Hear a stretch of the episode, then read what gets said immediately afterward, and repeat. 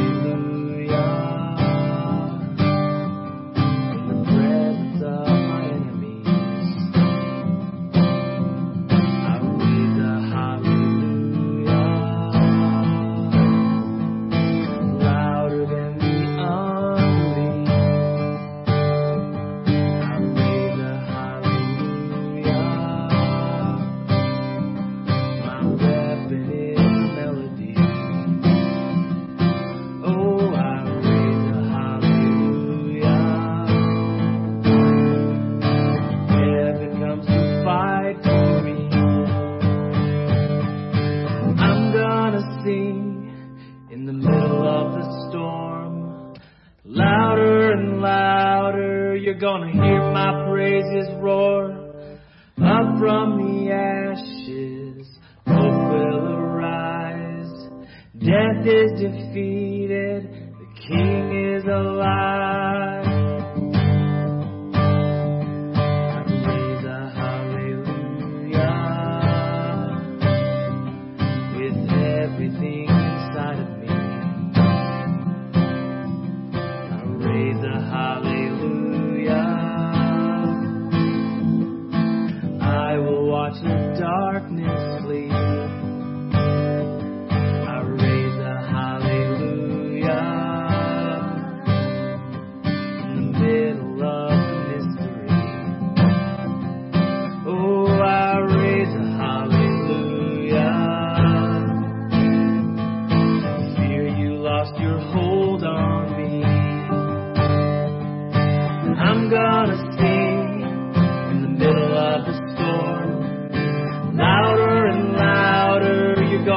My praises roar.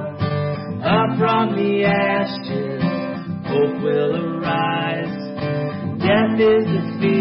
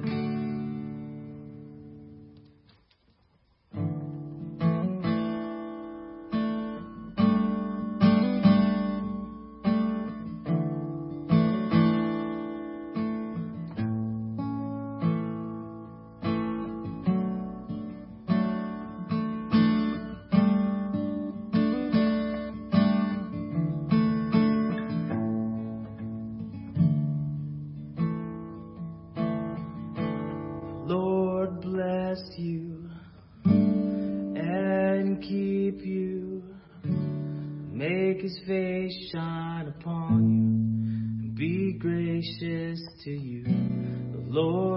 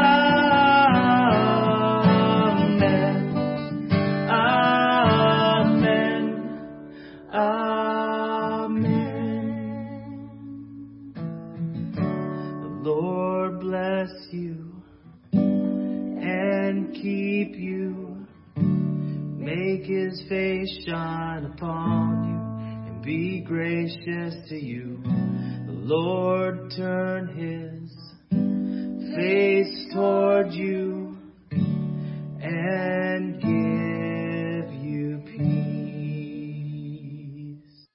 Good morning, church. We're so glad that you joined us for worship this morning. Before we get into the message, I just have a few things that I'd like to share with you. First of all, we have a new Connect card that's been uh, uploaded to our sermons page. On that, you can submit prayer requests, provide a response to the message, and request a contact, along with much, much more. So we encourage you to fill one of those out this morning. If you would like to worship the Lord with your tithes and offerings this morning, you can do that on our web page as well by clicking on the giving link. You can do that by clicking on the donate page or donate button and uh, do that through our online PayPal link, or you can also uh, get the mailing address and mail in a check uh, that way. I also want to give you an update on the ministry impact that NCC has been having over the past few weeks. Last week's message had almost a thousand views. Our children's Shine and Spark messages each reached over 400, and our daily words of encouragement have ranged between 200 and almost 2,000 views. The reason that I'm sharing this with you is that we want you to know that ministry is still happening. We actually believe that God is allowing churches, not only NCC, but all across the country and the world, to have a broader reach and impact during this time than when we were physically meeting together. I know we're all being challenged in many different ways, but I want to encourage you to continue to reach out to your friends, to your neighbors, and to the rest of the body of Christ with the good news and hope of the gospel. Reach out any way that you can. Text, phone call, video chats. I loved the term that I heard this week that we're not social distancing, we're physically distancing. We still want to be in contact with our brothers and sisters in Christ, with our friends and neighbors, socially. Stay in touch with them any way that you can, with your brothers and sisters in Christ and everyone else in your life during this time. I believe our witness is going to see new believers added to the family of Christ every single day. Before Pastor Darrell comes and shares the word with you this morning, I also want to encourage each of you to start a watch party, and you can do that right now with this message. Like the post and the other ministry posts that are being shared on our Facebook page each and every day. Uh, share them, comment on them, and each of these engagements is going to invite other people, your friends, your neighbors, to encounter the Word of God, the gospel, the good news, the hope of Jesus Christ that's being proclaimed right now and every single day. We're continuing to pray that we'll, we will be able to gather together again in person soon. We hope to see you soon, and we long to see you soon. Here's Pastor Darrell with this morning's message. We've been in a series called A Red Letter Day. A Red Letter Day is that day of special significance or opportunity that we usually mark on our calendar. But there was a Red Letter Day of eternal significance that took place 2,000 years ago, and we still get to live in that life changing benefit. History's Red Letter Day was that Friday on a hill called Calvary when Jesus died on the cross for us. More happened on that cross than we ever imagined. We've been taught that Jesus took our sin there, and the blood of Christ redeemed, cleansed, and reconciled us to God, and that God's own love is displayed on the cross of Jesus. Last week we learned that the devil was double crossed at the cross, and he was disarmed and defeated. This morning I want to try to answer a question we're especially confronted with right now where we are in our world. The question I keep hearing where is God in all of this COVID 19 pandemic? Where's God? Is God punishing this world? Has God deserted us? Has He forsaken us? I believe our best answer comes from the cross that red letter day 2,000 years ago. While Jesus hung on the cross, Mark chapter 15, 29 through 34 says this Those passing by were hurling abuse at him, wagging their heads and saying, Ha! You who are going to destroy the temple and rebuild it in three days, save yourself and come down from the cross. In the same way, the chief priests also, along with the scribes, were mocking him among themselves and saying, He saved others, he cannot save himself. Let this Christ, the King of Israel, now come down from the cross so that we may see and believe. Those who were crucified with him were also insulting him. And when the sixth hour came, darkness fell over the whole land until the ninth hour. And at the ninth hour, Jesus cried out with a loud voice, Eloi, Eloi, lama sabachthani, which is translated, My God, my God, why have you forsaken me? Forsaken. Did God forsake Jesus while he was dying on the cross? I've heard it preached that way. In fact, I've preached it that way. And theologians have grappled with those words for centuries. There's no doubt that Jesus, who knew no sin, became sin for us. 2 Corinthians 5:21 says. But verse 19 of that same chapter in Corinthians, right above it, it says this God was in Christ reconciling the world to himself. Could God be in Christ and yet turn away from Christ? Forsaking his Son? Jesus himself said just a few hours earlier in John 16:32 he said indeed the hour is coming yes and now has come that you will be scattered each to his own and will leave me alone. But then he says this and yet I am not alone because the Father is with me. Well what can these words mean think there's two ways of looking at it. You see, first of all, I don't think most of us recognize that Jesus was making a direct quote of Psalms 22, verse 1. Psalms 22, 1 says this, My God, my God, why have you forsaken me? Why are you so far from helping me and from the words of my groaning? I think there's two, th- two ways of looking at this, at least two things that I think can be seen here. First of all, his words could have been a rebuke to those who mocked him. Let me show you what I mean. Those who were gathered around mocking him said, You said you were going to destroy the temple and rebuild it in three days. Well, then, save yourself and come down from the cross. But I want you to note in verse 31 who else was there. The leading priests and teachers of religious law, the New Living Translation calls them. They were mocking Jesus. He saved others, they scoffed, but he can't save himself. Let them, this Messiah, this King of Israel, come down from the cross. Now listen to this. So we can see it and believe. So we can see it and believe Him. In other words, do something so that we will believe. And then Jesus cries out with a loud voice, My God, my God, why have you forsaken me? I find it interesting that Jesus is quoting Scripture to those who would know Scripture. But he only quoted the first part of the verse. Well, they were leaders and teachers of the Scripture. They should have gotten it. They should have known Psalms 22. Let me show you what I mean.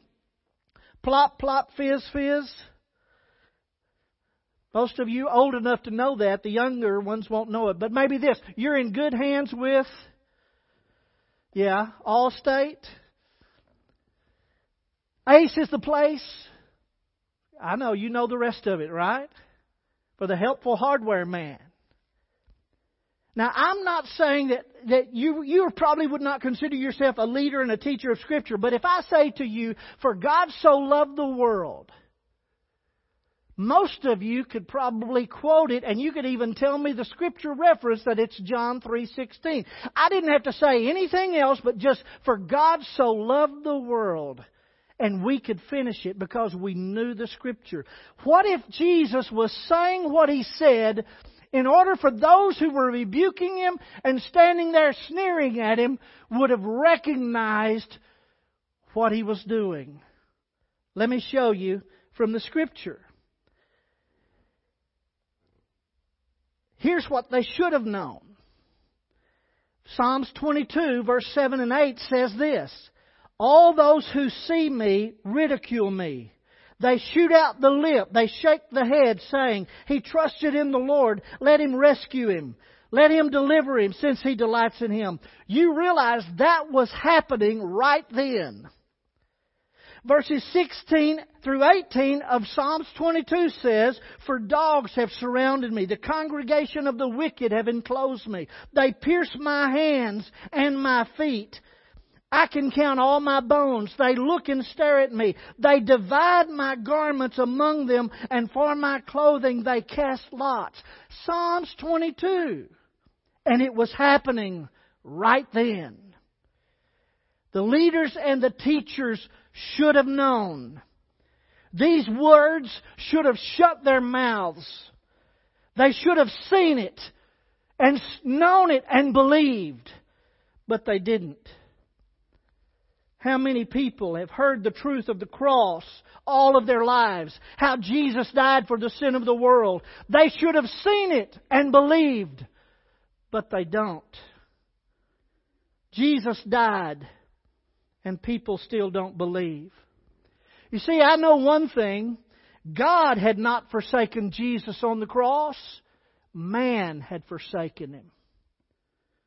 Isaiah 53 3 says, He is despised and rejected of men. Right then, God was in Christ saying to mankind, I'm not forsaking you. I'm right here taking your sin, taking your death so that you might live. This is how much I love you. I'll die for you. That's how much I want you. His words, his words could have been a rebuke the mockers. They should have known. But also I see that his words Maybe Jesus wasn't saying it as a rebuke, but as a demonstration of his own trust. When Jesus shouted out, My God, my God, why have you forsaken me? He might have been thinking of Psalm 22 for himself. Right then, Jesus was feeling the weight and the deepest darkness of man's sin. He had become something he had never experienced before. He who had never sinned never knew the darkness, the blackness of fear and shame, and the whole weight of the world's sin was now being poured out on him. And the prophet Isaiah foretold it. He said, The Lord has laid on him the iniquity of us all. I can't imagine what Jesus, the agony that Jesus must have experienced when he became sin for us. And right in the middle of the mocking and the hatred of men, while he fa- felt the pain and the agony and the abandonment due to sin, maybe he reminded himself what Psalm 22 said. Verse 3, 4, and 5 says this, But you are holy enthroned in the praises of Israel.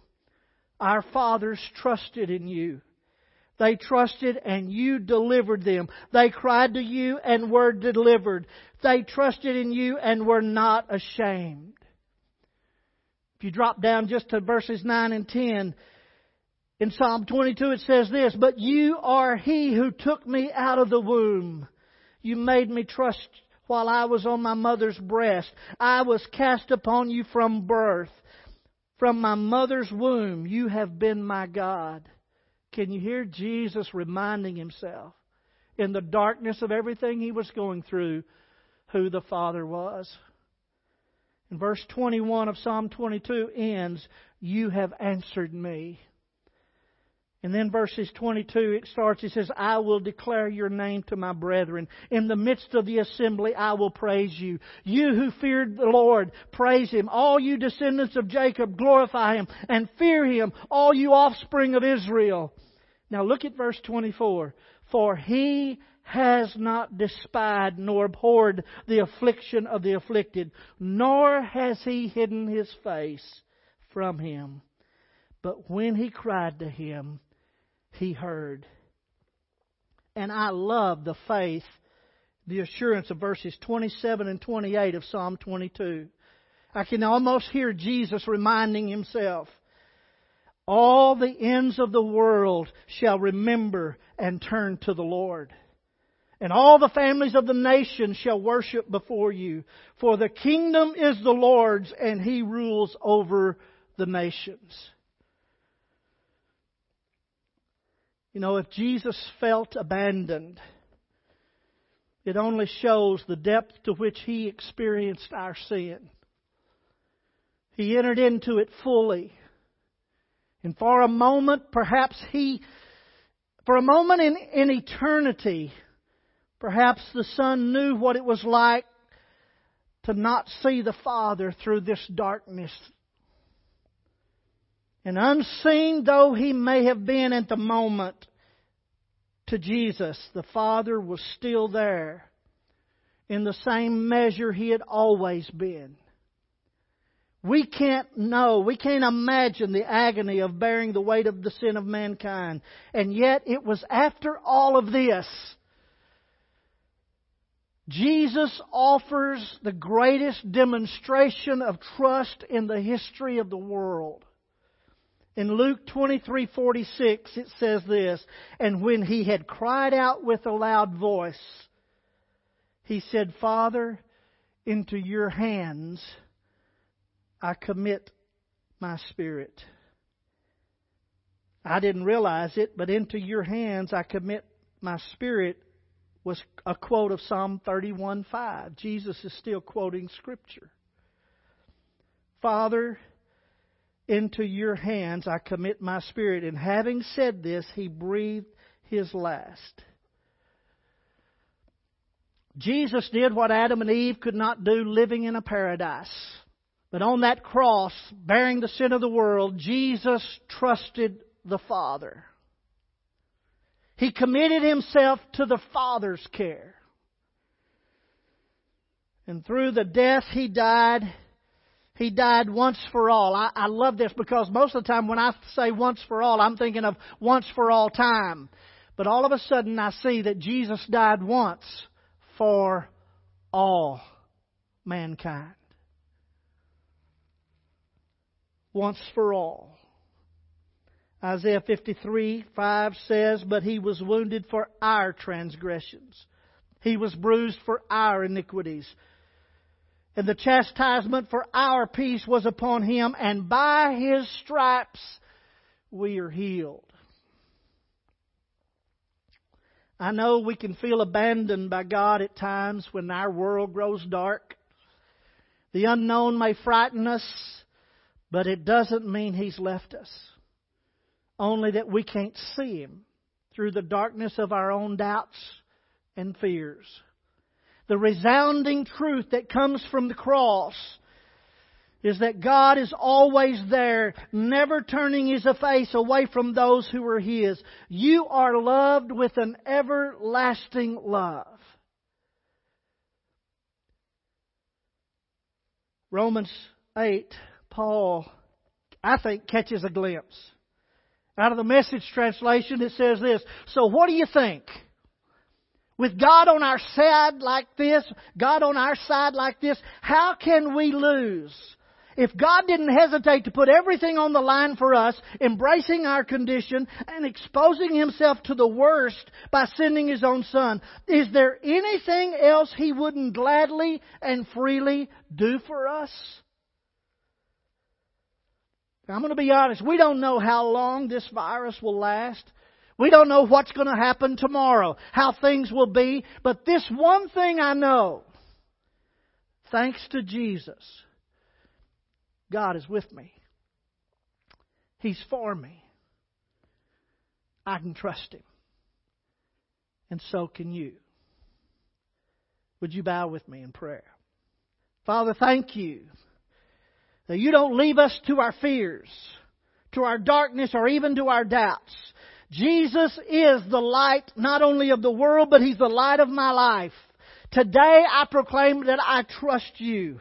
I don't have to know how things are going to be because I know how things are. You are faithful. I trust you. In Jesus' name. That means because of what He's done and what He's purchased for me, I can ask you with boldness, deliver us, Lord, from our fears and our doubts and our frustrations, for you are with us. You will keep us. You will care for us. We give you praise. Thank you, Lord. I trust you. In Jesus' name. Amen. Let me just ask you Do you really trust Jesus?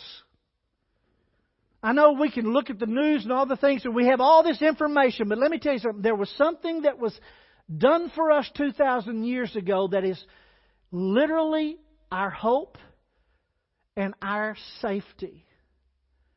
I pray that you will give your heart over to the Lord Jesus and just say yes to Him. Trust Him. Thank you for listening to this week's message.